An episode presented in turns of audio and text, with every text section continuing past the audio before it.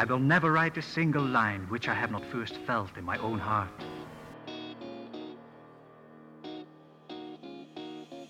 He'll teach you everything. Truer words were never spoken. All right. Language and writing were made available. I'm writing this down. This is good stuff. I'm John, and this is John Helps You Write Better. So, hey, how about that writing better? Can we make that happen? I think so. Let's give it a try. I have a TikTok account. I don't post anything on it. I use it entirely to keep track of clients who are on it and to pick up random things, to see a few memes, to watch a couple funny videos, to see what stupid thing dumb white ladies are doing on their countertops or why everybody is just spilling all their dinners into like a heap in some kind of strange trash orgy or something.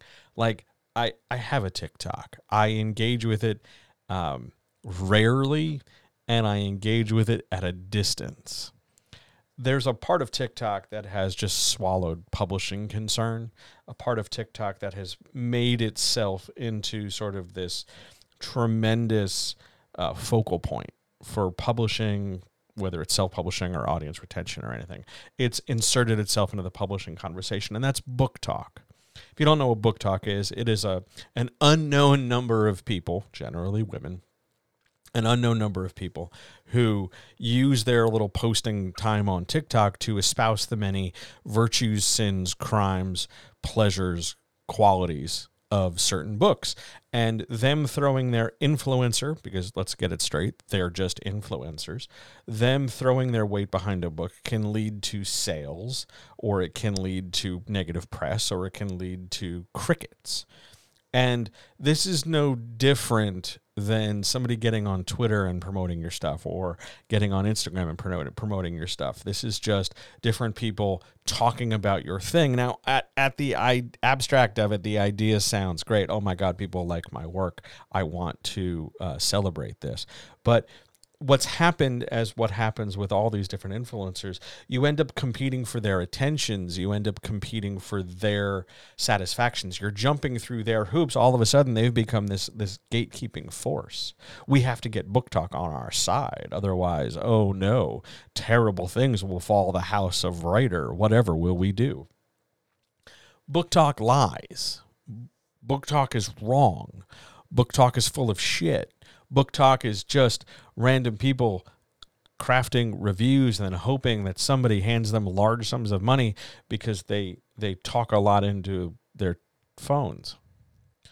BookTok is not the be all end all, and nor should you out there writing whatever you're writing put more than maybe a shit and a half out of the two shits you could possibly give into caring about BookTok, and I'd like to tell you why like so many other things, BookTok is dependent on supply. BookTokers can only talk of the books when the books are there. And remember, everybody and their mother has a to be read list. We all wipe our brows, sigh dramatically, and say, Oh, I have so many books I want to read. When will I ever possibly get to them? Well, these people have inserted themselves into the publishing chain. So they have piles of books, but they're words carry no extra weight. They're just glorified Amazon reviews. Sure, they're trying their best to tell you what's good about a book, what they liked, and maybe hopefully through some funny song and dance, they'll they'll make it sound appealing to you. But have you noticed that BookTok tends to only talk about the same six fucking books? Why do you think that is? Could it be because the publisher of that book cut them a check? Could it be because they're their fairness has been compromised? Could it be because they looked and saw what everybody else was talking about? They didn't want to be left out, so they jumped on the bandwagon too.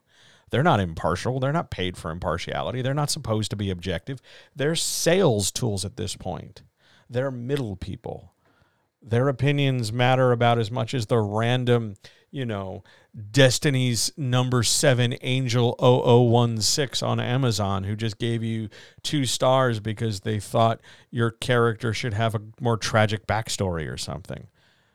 They're not worth your time, effort, and attention. They require your let's call it fuel. They require your fuel to do what they do. They are ticks waiting to bite the dog. They are the parasite hoping the host doesn't notice how not valuable they are. The problem is, the big problem is, they've made themselves important. And publishing somehow respects them because of how big they are and because they bring in numbers. But there's no reason for BookTok to ever lead to conversion. BookTokers don't care unless you click their affiliate link and buy a book through them. BookTokers don't care what other people are doing. BookTokers don't care about how to move the needle at a, at a small press publisher. Book talkers could give no fucks at all about the nature of the P&L sheet for another company. Like they they're in this for themselves. They're in this for themselves. They're in this for themselves in the same way that you are on some level in this for yourself. They're just people. They're just people giving their opinions. Why would they get extra undue weight? Is it because they turn the camera on? Is it because they have an audience? You could have an audience. You don't need to go on BookTok to have an audience. You could write a newsletter. You could craft a Patreon. You could put some YouTube videos together. You could start a podcast. You could just post on social media. You could have an audience. If you're about to tell me, oh, but yeah, but it wouldn't be as big, who gives a shit? What kind of weird genital measuring contest is it? Big audiences don't mean anything because you could have a million people following you, but if only 35 people buy a book, that's no different than the person with the 40 person audience where 35 people buy a book. The size of the audience doesn't matter.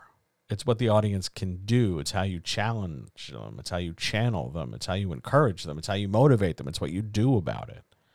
It doesn't matter if you have a podcast of five people, if those five people are somebody important. BookTok is not tastemakers, they're trend sitters. They sit there and see what's popular and they try to just barely get out on the edge of it.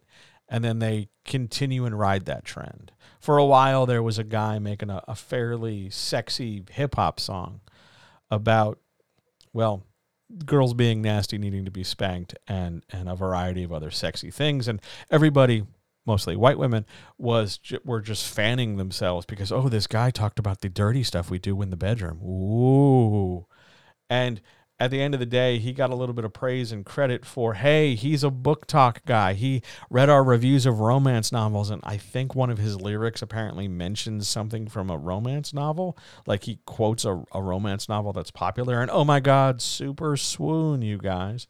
But then time moved on because social media moves on, and he's been forgotten.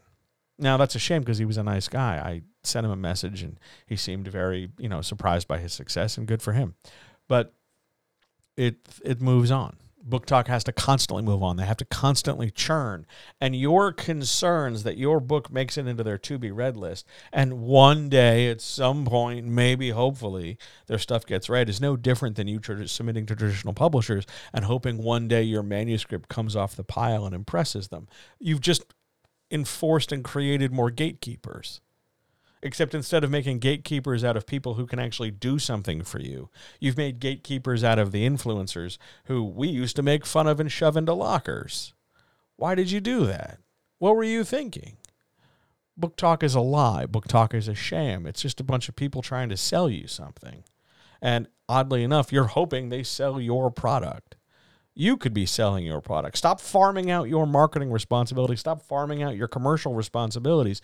You're running a business. You're spending so much time fixating on who's doing this element of marketing and trying to impress whoever the fuck these people are. Why? Why? You don't need to. So many other ways to do this. So many other ways to get sales. So many other ways to be more active, be more dynamic, and do more things. BookTok is is the the new hot thing it's not even that new anymore is the new big hot thing that traditional publishing really wants to embrace because all they see are the numbers. Oh my god look how big these audiences are. Look how many clicks they get. Look how many clicks they could get. Well look asshole i hate to tell you this i could click a thousand things too if i just sat here and caffeinated enough. It doesn't mean anything. Build a stronger community and your audience will take note. Build actual connection between people and it will make a difference. But that's I guess, outside the scope and ken of TikTok. BookTok doesn't want you to have a connection. BookTok doesn't want you to be a person. They want widgets from your factory and they want to turn around and hopefully like those widgets. And if they don't, doom and fee upon you. Care about people because it's cool to care, because it's hard to care, because it's worth the emotional effort and labor. Craft better communities. Care about your work. Market your work honestly, openly, independent of what these influencer jagoffs want. Go ahead. Just do whatever. But don't feed the glorified attention trolls. It's not worth it. It's not worth it at all. Do your best work every day. Try your hardest every day. Give that some thought, and I'll talk to you tomorrow.